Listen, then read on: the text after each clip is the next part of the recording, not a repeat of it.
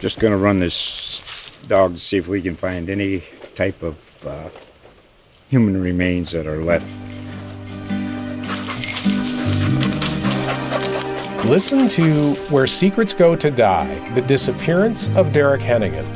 From the Detroit Free Press, a new podcast set in the woods of Michigan's Upper Peninsula. Available on Apple, Spotify, Freep.com, or wherever you get your podcasts.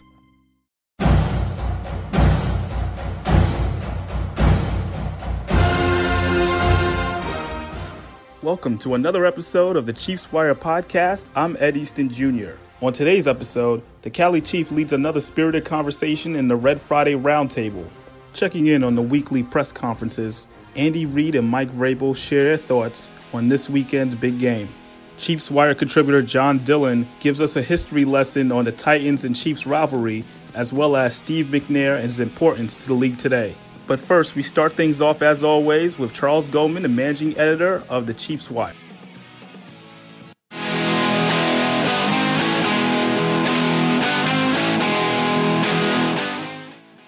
Hey Charles, I gotta start off by asking Do you believe the dramatic victory last Sunday will rejuvenate the Chiefs' fortunes at Arrowhead Stadium? So I, am thinking that really this win at Arrowhead Stadium is not going to have a big impact on the Chiefs moving forward. It's really about 25 days uh, until the Chiefs are back at Arrowhead Stadium, so they're going to have to rebuild any sort of momentum that they got from that uh, when when they end up getting back to Arrowhead Stadium after the bye week. I, I do think that this was a, a good, hard fought victory, and I mean that alone is going to help propel this team. But the the fact of it being at home, I don't think it, it bears any significance moving forward, uh, since since they're going on this this two week uh, road stand here. They head to the Titans for week 10, and then week 11, we have the Mexico City matchup uh, on, on Monday Night Football. So uh, that that's going to be a, a, whole different challenge, I think, for the Chiefs right now. But really, I mean, what what can't you say about that victory at home? Uh, it meant so much to the fans who were in attendance, but also for the players who'd really been struggling to get much momentum there at home. I mean, you saw the emotions there at the end of the game with the game winner from Harrison Butker. Uh, that that was an important one. They needed to get that one, and they they managed to pull it out. So hats off to them for that.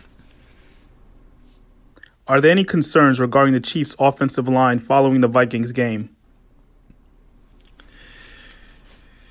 As far as uh, you know, the offensive line is concerned, I, I think that really with all the injuries they've had and all the different pieces that they've had mixing in, I mean, you look, they haven't had their starting offensive line really since that first week of the season. So now you're kind of looking at you know a bunch of different guys who've got in there who've got some experience, and that'll that'll pay off down the line uh, in terms of you know you have an injury issue in game you have to have a guy come in and step in he'll be more prepared to do so now that he has some experience playing with those guys that he'll be playing side um, players like martin Martinas Rankin uh, he's getting some really valuable snaps um, guys uh, like like the veteran Stefen Wisniewski. He he had some some snaps in there at the right guard position. So he's mixed in a little bit.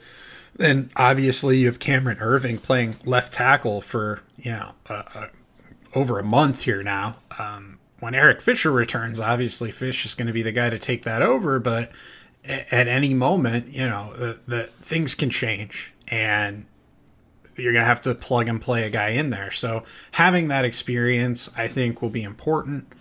Um, and, and, moving forward, I, I think that these guys will just continue to play better and gel better just as they get more snaps together, get get that experience. Even if they keep shuffling the line, I know that Laurent Duvernay Tardif is practicing this week. Um, Eric Fisher returned to practice on Thursday in some sort of capacity, so we'll be seeing a closer to full strength line eventually. But uh, if they keep mixing it up and seeing kind of what works best, or if they just roll with some of the guys they have in there, um, it, it could end up being um, significant for for the Chiefs. What do you expect from the Chiefs' Week 10 matchup with the Titans? This week uh, against the Titans, I'm feeling really confident uh, for the Chiefs coming off this win. I've already talked about kind of how important it was to get that momentum and get get that win after kind of struggling to to to find that uh, for a few weeks there. They they had you know the the slip up against the Packers, and they had the back to back losses when when Patrick Mahomes was dealing with uh, with his ankle injury there to the Colts and the Texans. So they're they're kind of struggling to find that momentum. I think this is the type of one that can propel them into a really big game this upcoming week you look back at the Chiefs' schedule, you see that they've been playing against some some teams that are finding a lot of success. This is really the first team that they're going against that is kind of struggling to to find success themselves. So uh, they're dealing with a lot of injuries. The Titans are right now. They're they're also you know got the quarterback change going from Ryan Tannehill, uh, or excuse me from from Marcus Mariota to Ryan Tannehill, that that's a big change, and, and there's going to be some some bumps with that, some bumps in the road there. So I really think the Chiefs are going to come out. They're coming going to come out swinging for the fences. Patrick Mahomes plays in this game. Uh, which at this point I do expect Patrick Mahomes to play. He's going to propel the Chiefs to a very big victory over the Titans. They're going to be winning by double digit points at least. I'm thinking, you know, they could they could put a 30 point lead on the Titans when it's all said and done. Um, I, am expecting some big plays on the offensive side of the ball. I'm also expecting the defense to really continue their their wave of dominance. You're talking about a Titans offensive line that's allowed the most sacks in football right now. Um, and the Chiefs defense has been getting after the quarterback these past three weeks, unlike any other defense in the league and they're really finding their identity and pressuring the quarterback and playing the run. So I think those two things are going to really, really help them this game. You you look at the Titans; they're a team that's set up to run the football, which means again they're going to be able to leave that that base four three defense on the field with the three linebackers against heavy personnel. That that's really going to be important I think, uh, is for the Chiefs to, to continue to be able to lean on those packages. Um, their sub packages clearly aren't their strength right now, but I think if you can rely on those, you can get uh, some some serious advantages against the run game, uh, and when it comes to rushing the passer. Any particular stories from Chiefs Wire you would like to highlight from the past week? One of my um, favorites. I'm tracking all of the the Senior Bowl announcements uh, for for the different players who are receiving their invitations and accepting their invites. So I'm, I'm, I'm tracking all of that. Senior Bowl's something that the, the Chiefs have relied on heavily to find talent in the NFL draft.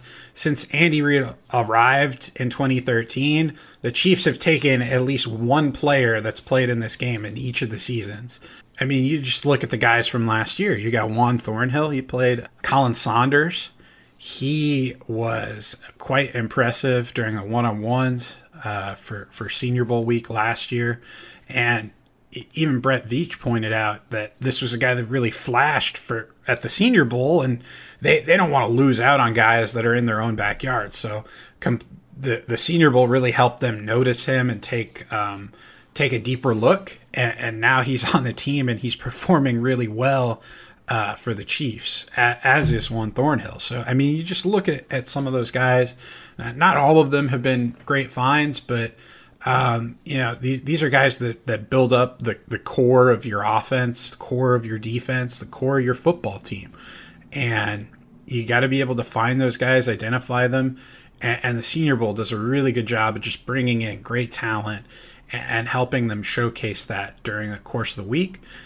So I've been tracking some of those selections. I've also been um, linking people within that article to um, some of what what our prospect series and some other articles have said about those players. So that's one definitely to check out. We've got a, a bunch of other cool stories uh, on the website Mike Vrabel, the head coach of the Titans, had some really interesting things to say about Kansas City, um, and, and, you know, being a, a former player uh, for the Chiefs. So check that story out.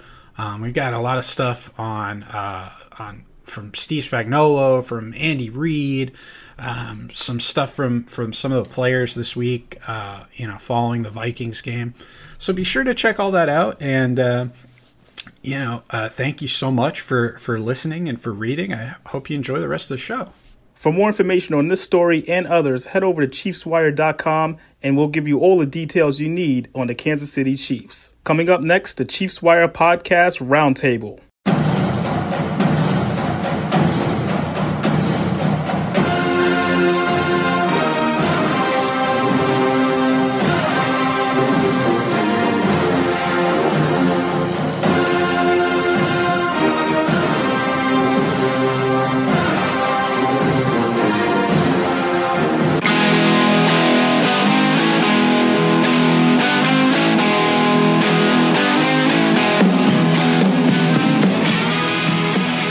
Red Friday, Chiefs Kingdom.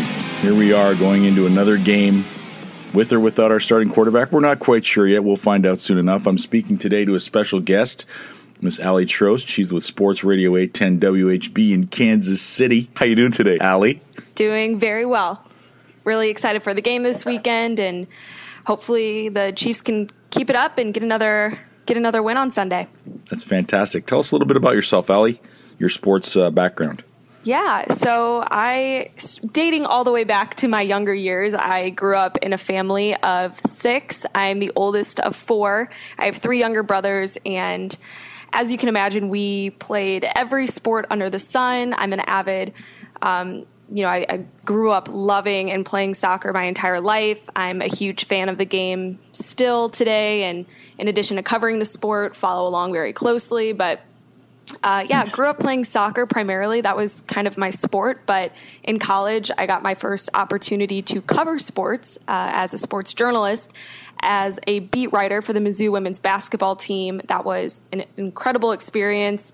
Uh, great Very program cool. over there, and just really great people. Uh, they had an awesome team that year. They still do. They've been pretty successful, but that year I got to cover Sophie Cunningham, who now is in the WNBA, and just really fell in love with you know the idea uh, and the profession of you know sports journalism. So when I graduated from college, I moved to Kansas City. I actually took a full time job doing marketing, but I was constantly doing sports stuff on the side. So I was nice. um, part of the SB Nation community, and I. Uh, wrote articles covering sporting Kansas City. I ended up investing in my own camera equipment, started filming sideline interviews, and trying to just do as much on my own that I possibly could. Then fast forward to 2018, I joined Arrowhead Pride, covering the Chiefs before probably their most exciting season ever with Patrick Mahomes in his first year as a starting right. quarterback. So that was an unbelievable experience, helped me learn and grow so much um, under the amazing crew that they have over there. Some of you know the most talented people I've ever worked with to this day, and then that eventually led to me getting my first full time job in sports, which is now with Sports Radio 810.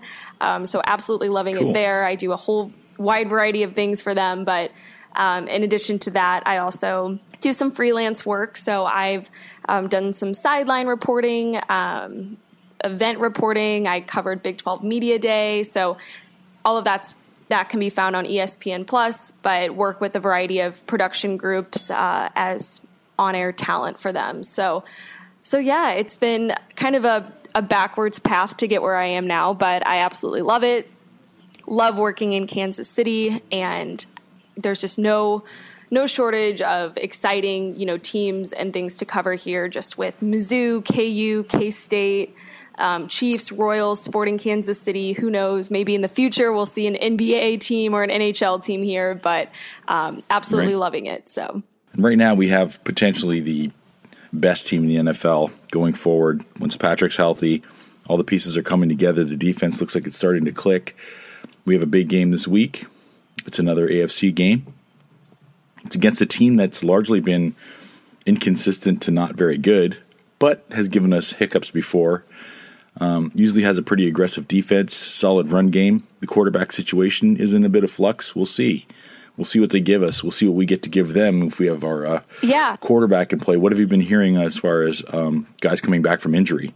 Uh, as far as you know, for the Chiefs, I think uh, for a while there, especially in the last couple of weeks, you look at the Chiefs injury report and you're just like, oh bleep, like that's everyone Yeah. on the team. um, but you know, I think the biggest news to come out this week was that on Wednesday, Patrick Mahomes was a full participant in practice, right. which was a huge step forward since he hadn't been um, fully participating in practice since the injury. Um, but in addition to that, you know, having Frank Clark hopefully coming back, as well as Alex Okafor, LDT, Eric Fisher, some of those other pieces as they, you know, slowly start putting more work in. Um, hopefully, we'll see them uh, actually getting some real game time here in these next couple of weeks. But the return of Chris Jones, first and foremost, was, I think, one of the biggest impacts for this Chiefs team without a doubt in the Vikings game. He completely um, added and just what was missing. And I think what's been great is that Right. this defense has been able to um, get other players that wouldn't otherwise otherwise see as many snaps uh, in the mix. It's been you know kind of a, a whirlwind for Khalen Saunders. He's been getting some experience. Derrick Nnadi having more of a um, of a leadership position and you know having more required of him uh, for the defensive line. And I just think that you know Chris Jones coming back and then being able to complement all of the hard work that these other uh, defensive linemen have been putting in has been exceptional. And I expect you know as long as Chris Jones stays healthy, which he appeared to be totally fine after the game. We haven't heard anything else uh, from the Chiefs facilities on whether or not you know he sustained any you know dings or bang ups after his first game back. So that's promising Right. news, but. No, this defense is coming together, and I think a lot of it has to do with Steve Spagnuolo. You talk about this 4 3 defensive scheme, and not just that it's simplified, which a lot of players have continued to praise Spagnuolo for uh, throughout this season, but it just was a matter of time before the new players and uh, just kind of the new looks started coming together in a way that would be dangerous and would put this defense uh, in a position to help win games and complement the offense. And I think you're finally starting to see that, which is really exciting, especially with the anticipated return of Patrick Mahomes. Well, and you're to mentioning Nnadi and the defensive front.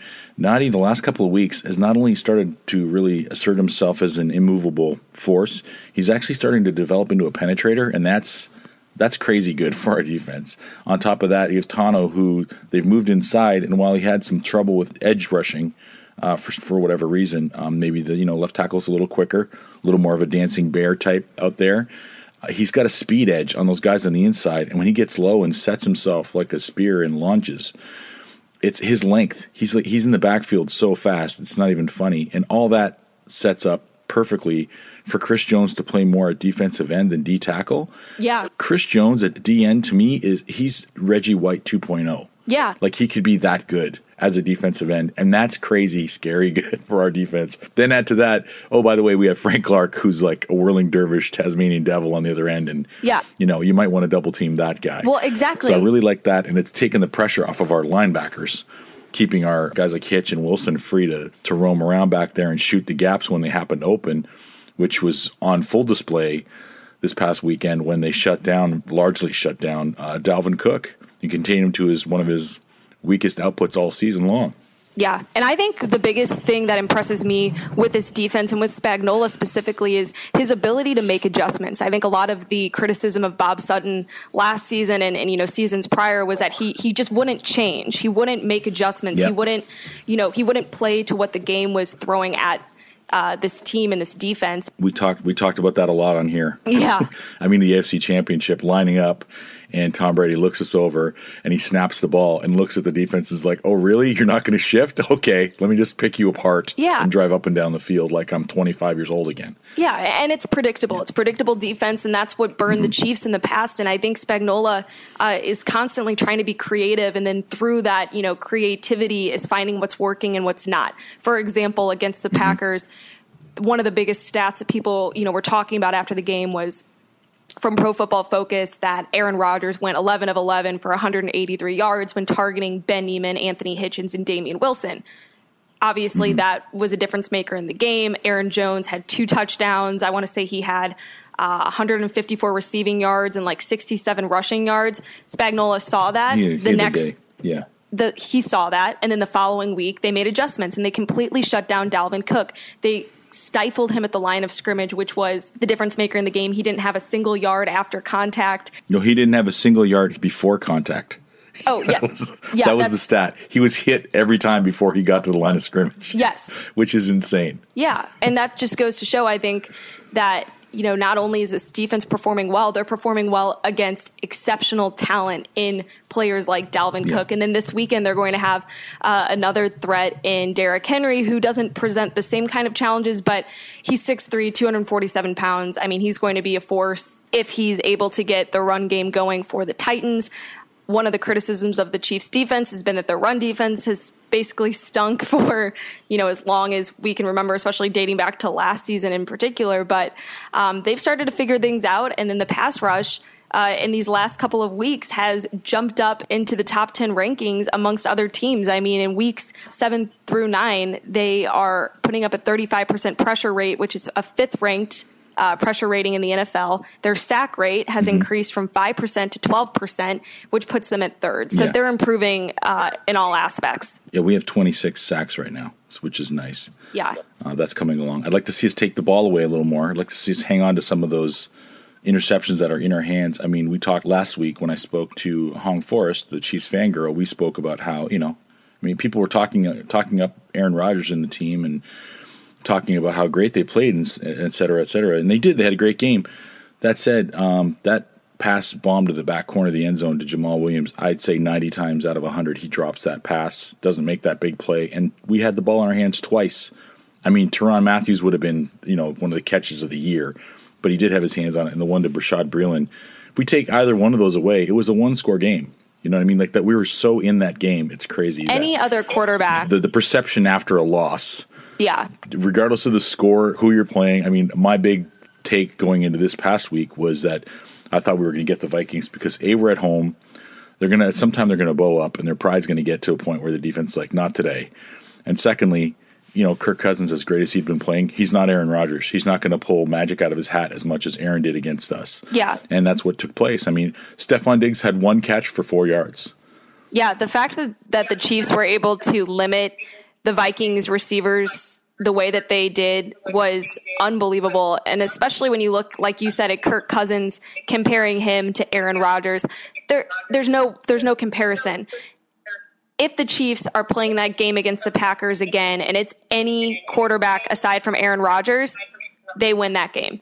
And I thought the funniest, I guess funniest, but also like saddest stat for the Vikings was that, um, what's uh, that Kirk Cousins when trailing in the fourth quarter like hasn't won in however many games, but it was a lot.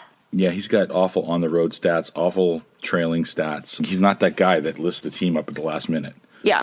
Well, I'm looking forward to this week. I think that uh, I think Spags is going to have a lot of focus on stopping those running backs, particularly uh, Derrick Henry, and trying to force Tannehill to beat us if he can somehow do that with the weapons he's got. They have some good receivers there.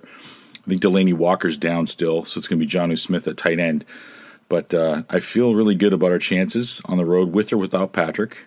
I think if he's ready, I want him to play. If he's not ready, or if he's if he's ready, I'd like to see him dress and maybe not start if he doesn't need to. If he's not like, I don't I don't want to be too careful. It's football, you know. It's a violent sport. Guys play. It's you could get hurt in any play, any game. You can come in 100 percent and be out two plays later. I think we have a really good chance on the road this week against the Tennessee Titans. What's the big key thing you're going to be looking for this week? Yeah, well, first of all, I just want to say that I think, you know, if Patrick Mahomes is ready to go, he should go. If he's not, he shouldn't. And even if he dresses, I don't think there's even a, a reason for him to come in and play half of the game unless, for whatever reason, Matt Moore just completely is unable to do is unable to do what he's been doing and they're down right. by 20 points at half or something like that. But the biggest key, I think, in this game, and something that I'm going to be looking for, is just con- continuing what the Chiefs have been able to do on defense. Is this is what they're doing and what they're achieving sustainable? Is it as good as it's looking? Is you know is this in actuality something that is here to stay? And I think you know coming off of of two home games uh, to you know one and one, a loss, and then a, a, really close win. But you know another game that could have mm-hmm. easily been a win against the Packers, uh, and then a win against the Denver Broncos when the defense kind of almost looked to make that turn.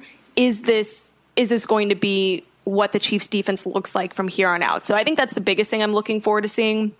The other thing, right. um, the other key would just be, you know, depending on who is playing at quarterback, the chemistry with the offense. I mean, I think the biggest key for the the Chiefs team that is currently, you know, the one that we're seeing right now with Matt Moore and not with Patrick Mahomes. Mm-hmm. Can they put together the full game that they did?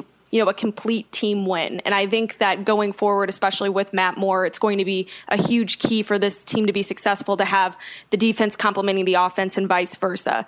Uh, Matt Moore, right. has done a good job of making sure that he's hitting receivers and adjusting uh, in what he's learning as he goes. He said that. Uh, after the Denver game and, and, against the Packers, that he was really hoping that he uh, wasn't going to underestimate Tyreek Hill anymore. Uh, that was something that he had to right. make an adjustment for, and he did. Uh, as we saw, he, you know, hit Tyreek Hill plenty of times, and Hill had 140 rece- or yards on six receptions or something crazy like that. So right there, Aly, that pass down the sideline where he dove. Yeah, full extent. I watched that over and over again. It's like he dove twice. He dove and he's so fast that his legs got back underneath him and he did two more quick steps and dove, and dove again. I was like, I've never seen that before. I'm like, how do you how do you squeeze in two dives in the last five yards before the ball goes into the end zone? He's, he's just I mean, he's so phenomenal. His speed. I mean, he showed you know when he chased down Damien. yeah. Williams on that run. And that was a huge kudos to Andrew Wylie. Like he was it was so key having him back. Yeah. People underestimate, I'm telling you, the O line gets no love when when things aren't perfect, but then when they're injured, you really notice. I mean, that interior line was was a swinging gate against the Colts, and it was horrible. You know, the edge sometimes every once in a while just breaks down, and, and Cam can't block certain guys and they just get to the quarterback really fast. At the end of the game, for instance, it got really scary there. There was three times you could have turned the ball over. Yeah. And I was like, just just run the ball a little bit, just slow him down, and then do the passes because now Matt fumbled the ball three times and we got it back. The wheels could have fell off right there. And to their credit, they didn't. But having Andrew Wylie back, having guys like that back is huge. And then to what you were saying about underestimating, I mean, even Patrick, the first like last year, there was a couple times where he underestimated how fast Tyreek was but then also to that point, Tyreek also said nobody can outthrow him. Pat's done it a couple times, not by a lot, but he can he can definitely get it out there. Yeah, it's been pretty exciting watching uh, watching Matt get a grasp on this offense and actually take advantage of some of the special players that we have out there. Yeah, and and Andy Reid said it best um, following the game. It was either right after the game or you know this week at his Monday press conference. Just that Matt Moore's experience, his veteran, you know his his veteranship, I guess you can call it, it's showing. Um, the way that he's yeah. been controlling this team. I mean, the fact that he even came in the Broncos game uh, and didn't, you know, have any huge hiccups in his first NFL snaps and however long it was, I think it was like over a year. You know, he he hadn't even practiced with some of these receivers. Like he had even said, like he had no reps with Travis Kelce, with Tyreek Hill.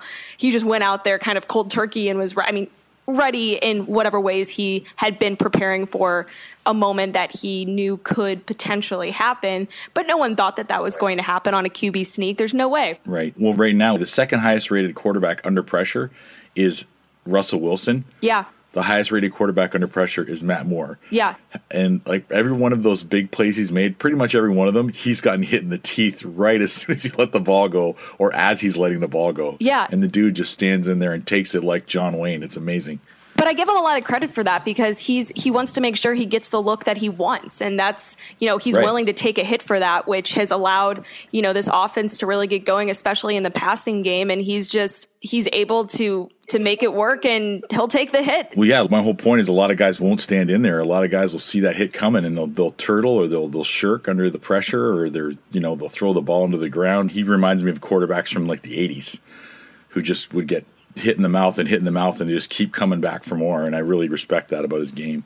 I agree. So going through the rest of the season now, we've got Tennessee, then we have the Chargers, and then we're on a break, and then we're at home for the Raiders. And my personal thought was if we end up resting Pat until the break, I mean, a home game against the Raiders would be such a sweet little comeback game.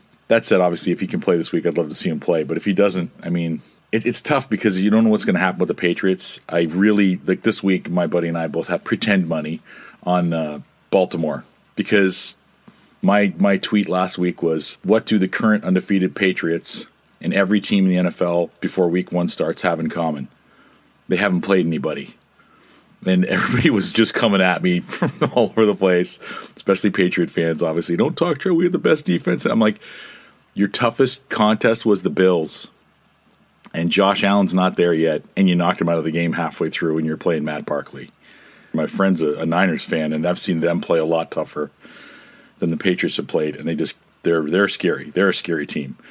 I'd love to see a Chiefs Niners Super Bowl. To be honest, I think it'd be a great challenge, or or a rematch of the the Green Bay game rematch of Super Bowl one. That would be fantastic. Can you imagine the hundredth year you have a rematch of Super Bowl one? Yeah, that'd be pretty amazing. And because I think everything is rigged in the NFL, like I feel like that'll just happen. but um, but I, you know, I agree with you. I think the 49ers scare me the most, and I think the the reason for that isn't because of Jimmy Garoppolo. It's not because of um, you know how they've been able to click on offense, it's Nick Bosa. Oh, that that defensive front is scary. That defensive front is so good. Oh my gosh. And Dee Ford's doing really well, isn't he? He's I'm like, come on, Chiefs Kingdom. Yeah. You couldn't get rid of that guy fast enough, and he's just tearing it up. Just tearing it up. No. Love you, D.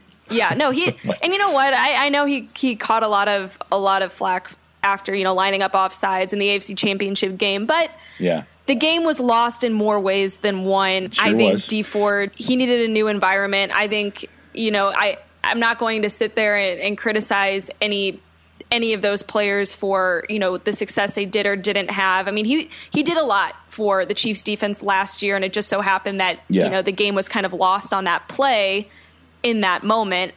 Not to say the Chiefs couldn't have had other opportunities to win it. They don't score any points in the first half. I look to that as being the biggest the biggest difference maker in the game, if anything. And then the coin toss. You know, you can't you can't control what you can't control. Yeah, at the end of the game. Um, but no, I agree. 49ers scare me, and the Patriots don't scare me that much. Not at all. They don't scare me at all. I'm, I feel like we're going to beat the brakes off them when we play them. I think the next four games they might lose two or three of them. Yeah, yeah, no, Honestly, 100. percent I, I still hear people talking about us in the wild card round, and I'm like, I haven't given up hope on home field advantage. I don't see anybody in, in the AFC right now that's head and shoulders above the Chiefs at all. They're not even close. And that said, honestly, if we end up going in as a wild card, if somehow you know Patrick stays out for a few more weeks and, and Oakland passes us or some crazy whatever circumstance, and we go in as a wild card, any team, any field, bring it on. The last thirty years, if Patrick's healthy and this defense keeps gelling, I don't I don't think playing one more week is going to be the make it or break it thing for us. Right. And a lot of people have said too, and I agree with this statement.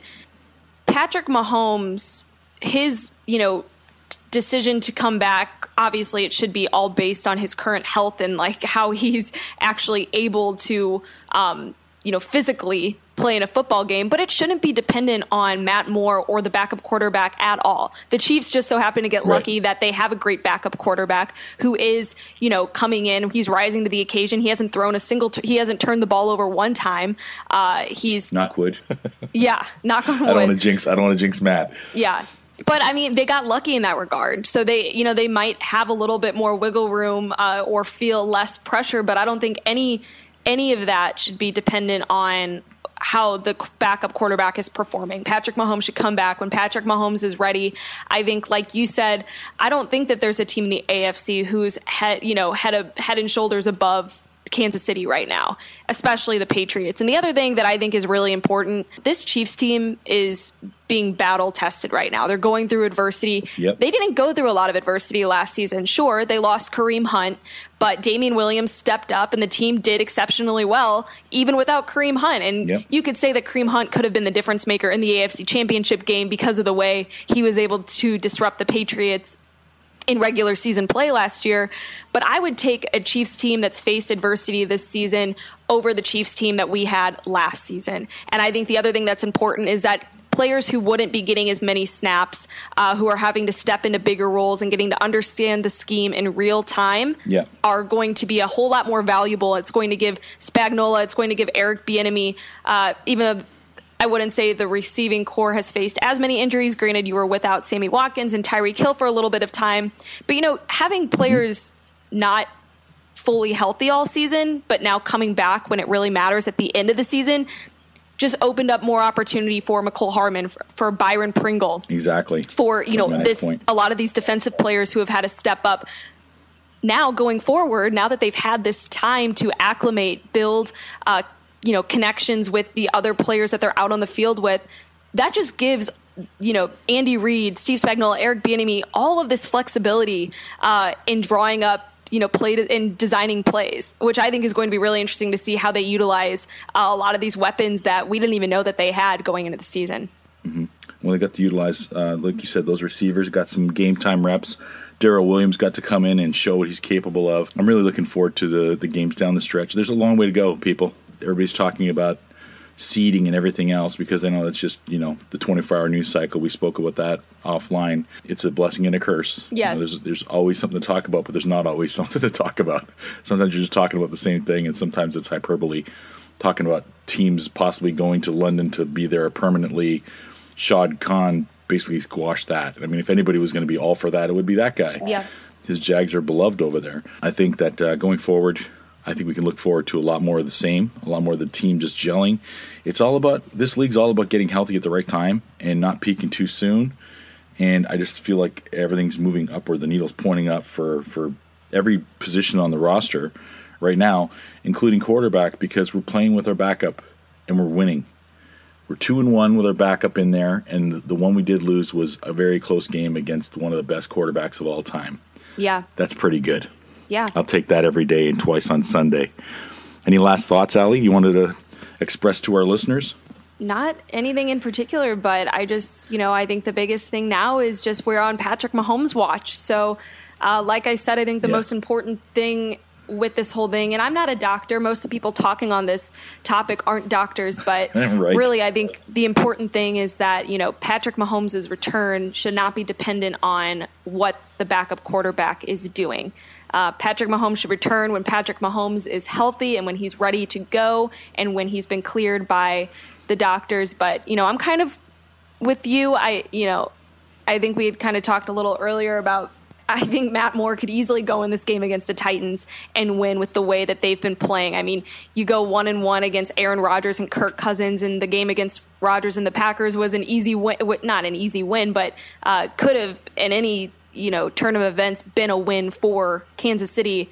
Aaron Rodgers just did Aaron Rodgers things and connecting on insane Yeah. passes that no other quarterback would make other than Patrick Mahomes. But Exactly. you know they ha- they have what it takes right now, even without Mahomes, and that's because Andy Reid uh, knows how to utilize the talent that he has offensively.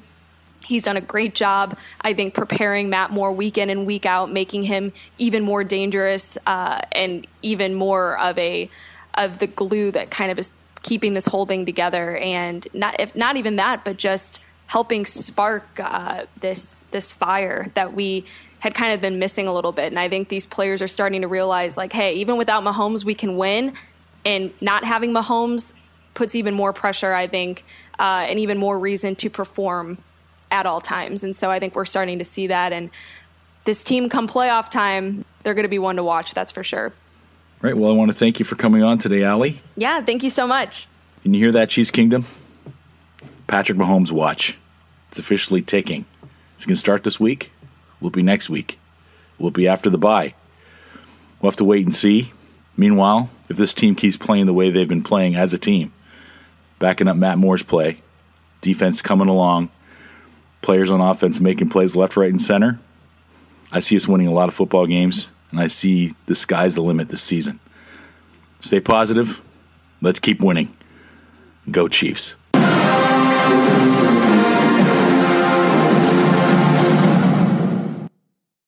As they prepare for their matchup this Sunday, Andy Reid and Mike Vrabel both talk about their team's plans heading into the big matchup, as well as their own relationship in the coaching world.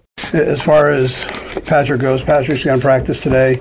Um, I, I can't give you an answer on how much, or we're going to see how he does, and then I think it's going to be day to day. Where we got to see how he handles. Uh, he didn't take a ton of reps last week, so um, we'll try to increase him here a little bit and see how it, how it works out, and then um, you know we'll keep you abreast as it goes. But right now, that's that's where we're at with it. So um, uh, we look forward to playing Tennessee uh, and the challenge of playing them. They're a good football team. Uh, they've been banged up a little bit, but you know they're probably getting their guys back and and uh, and they've done a nice job. I think Mike Vrabel's a heck of a football coach. And I think he does a nice job of that group. They're tough. I mean, really tough, and and uh, on both sides of the ball. So uh, we, we've got to prepare ourselves for a physical football game. As well, it's a team that's well coached. So uh, we're going to do that. Start today. Time's yours. with Patrick, you know, he's done a little bit of stuff at practice the last couple of weeks. It's fair to say you're going to push him a little bit more, kind of stress it out, see where he is this week. Yeah, we're going to see with a little bit more and just see how, how he works, you know, um, and how he handles it. And then we'll, we'll go from there. Um, you know, Rick and his crew have done a good job of monitoring. Patrick's been honest with him and shot him straight. He, you know, he obviously wants to play. I mean, that's that's him. He's wanted to do that since 20 minutes after it happened. So, um, we just got to see, not only today when he works, but how how he wakes up with it in the morning. So. Um, I, I just think it's you know it's day to day. We'll get both guys ready to go, and we'll like we did last week, and we'll be we'll take it from there. See how, how it all works. What has Rick and his staff kind of told you guys, told you what they need to see to say that he's good to go? Because you kind of leave it up to them. So what do they? Yeah, well, the doctors, I mean, you know, they're they're involved. We've uh, we've had experts look at it, so we're we're not the experts. I'm not the expert for sure, and uh, and so um, now it's a matter of just going through and doing it. That's what it's. Uh, you know, it's been increase his work level, see how he handles it, and that's where we're at. And so uh, we'll monitor it. Um, Rick will, and um, and we'll just see how he does. I mean, there's just no there, there's no answer right now for it, and uh, um, that, that's that's what's real, and uh, we go with it. So, Henne's up now, just to confirm, it'll be Matt if not Matt. Is that fair uh, yeah, it'll be Matt. Right. Yes. Yeah. Now Henne's Henne's uh, available too, so well, we got a good situation there because I have a lot of trust in Henny. Likewise, so it's uh, you know, uh, that's a that's a good good situation.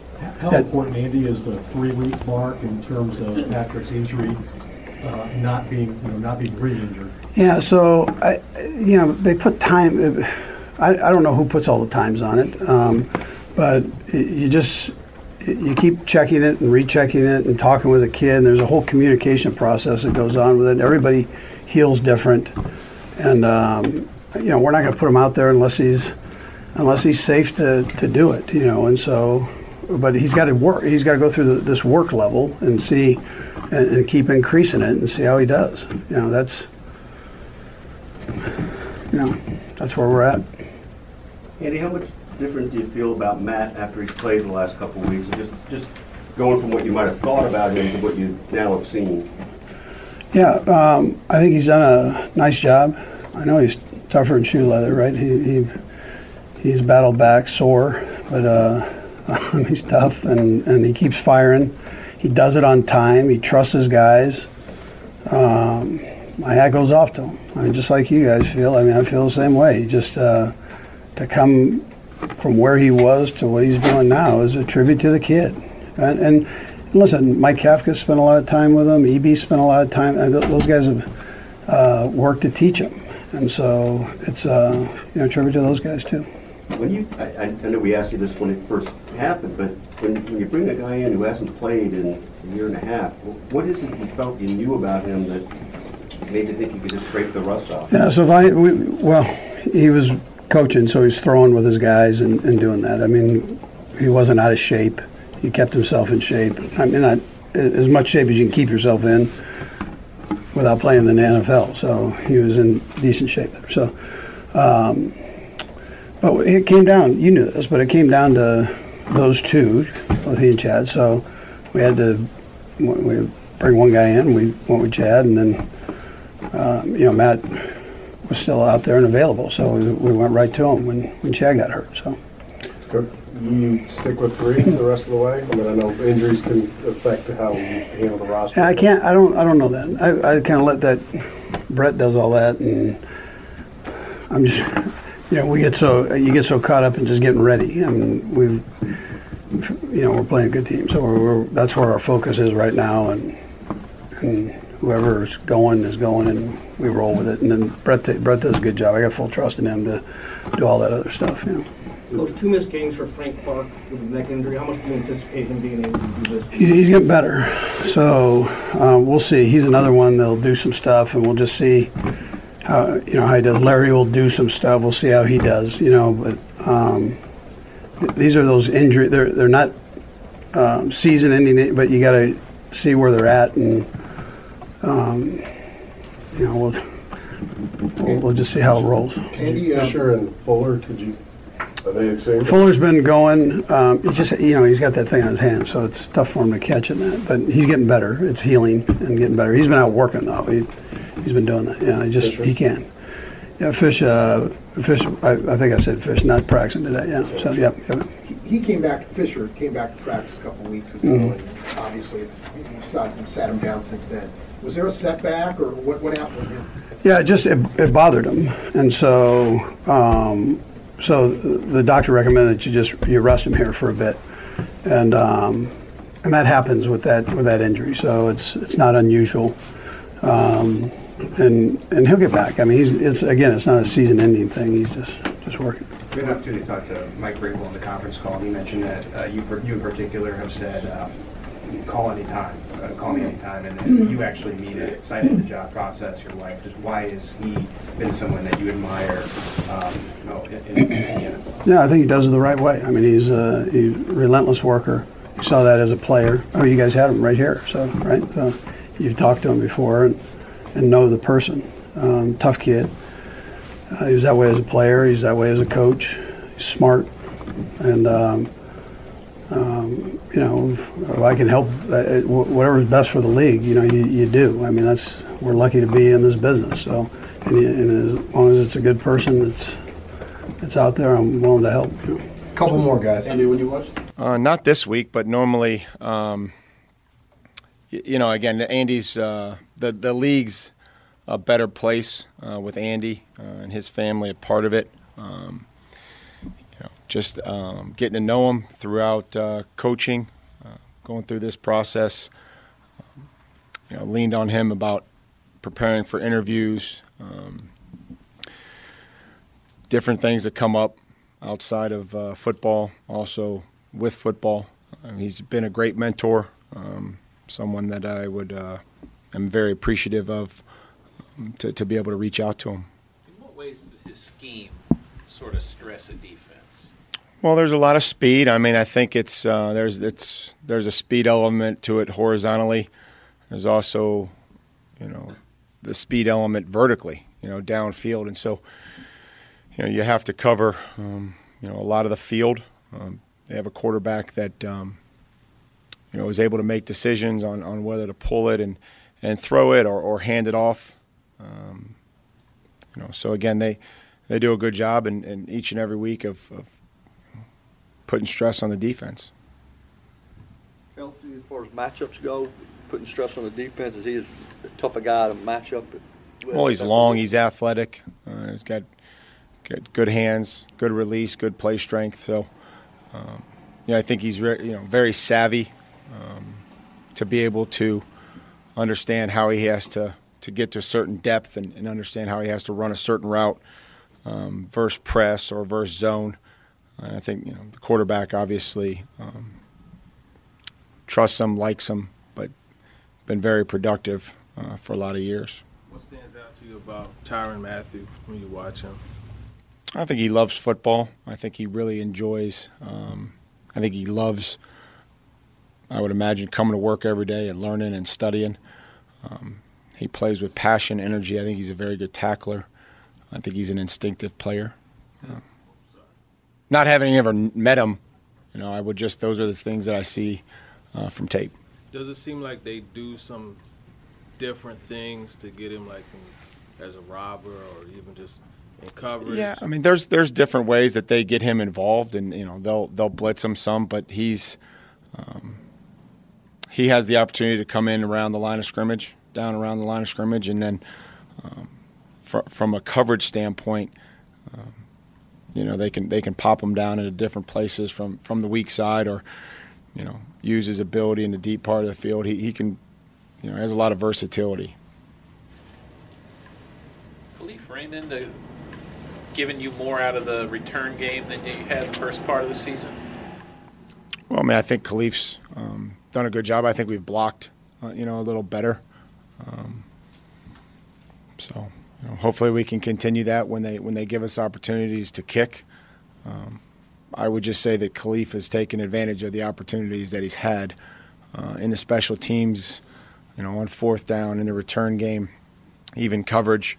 Um, showed up on kickoff coverage, thrown whatever he's got into the mix, and, and made made some tackles. And so hopefully um, he'll continue to take his you know advantage of his opportunities. You have a conversation with Ryan somewhere after that game, uh, and what's the expectation of the follow up? Well, I have conversations with uh, most all of our players um, every day that I come to work. Uh, the expectations are the same for for everybody that we do our job, uh, that we that we make tackles, you know, block our guy, make field goals, punt the ball well, um, cover kicks. That that's the expectation.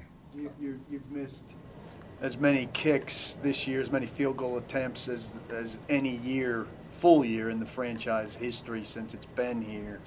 It's obviously an area that, that this team's been able to rely on more than that historically.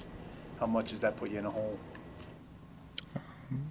You know, I think there's a lot of things that we have to overcome um, each and every year.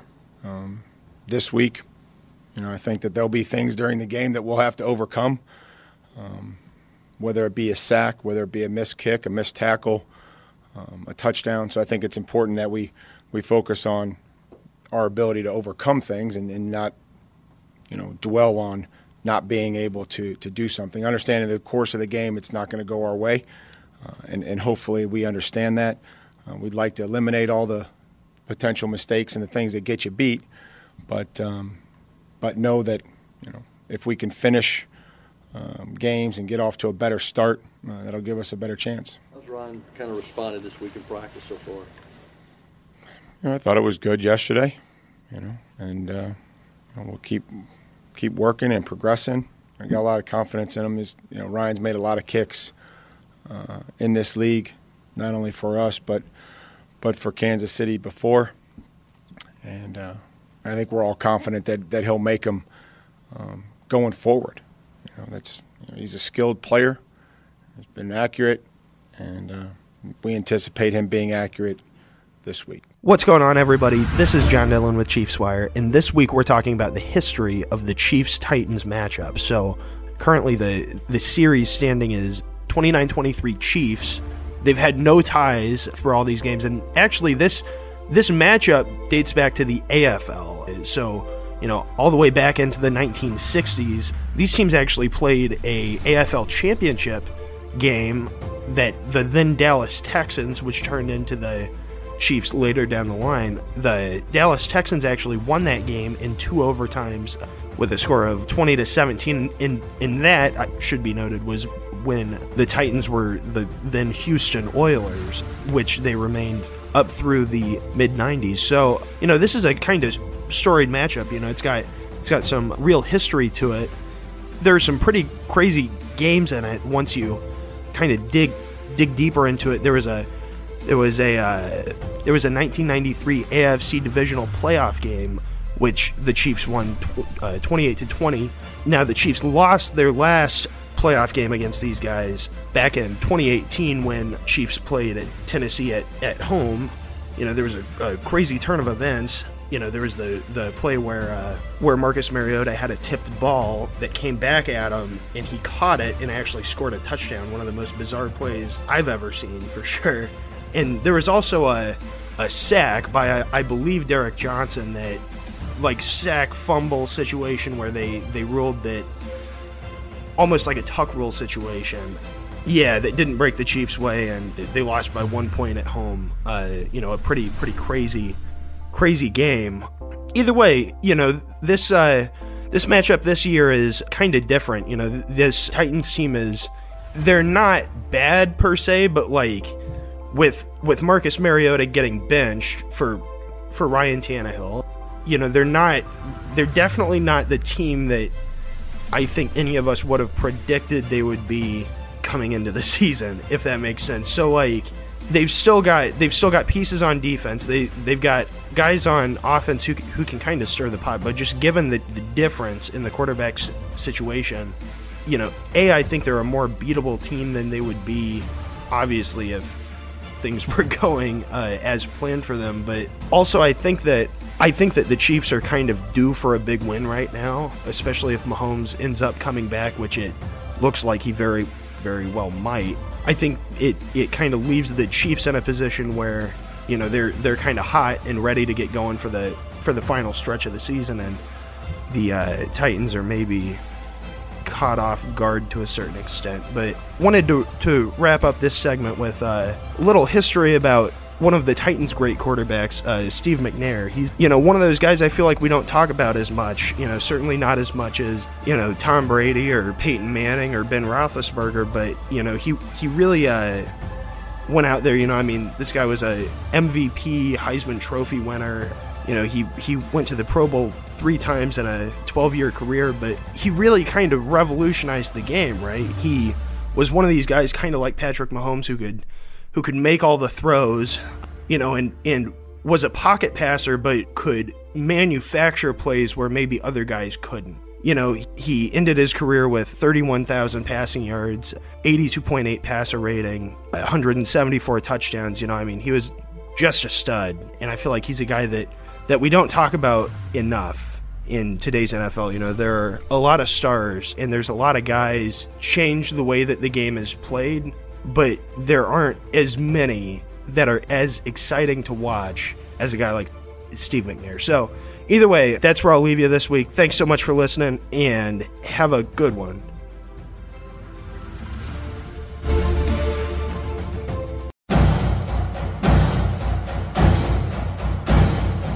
For everyone at Chiefs Wire, we'd like to thank you for tuning in to today's episode.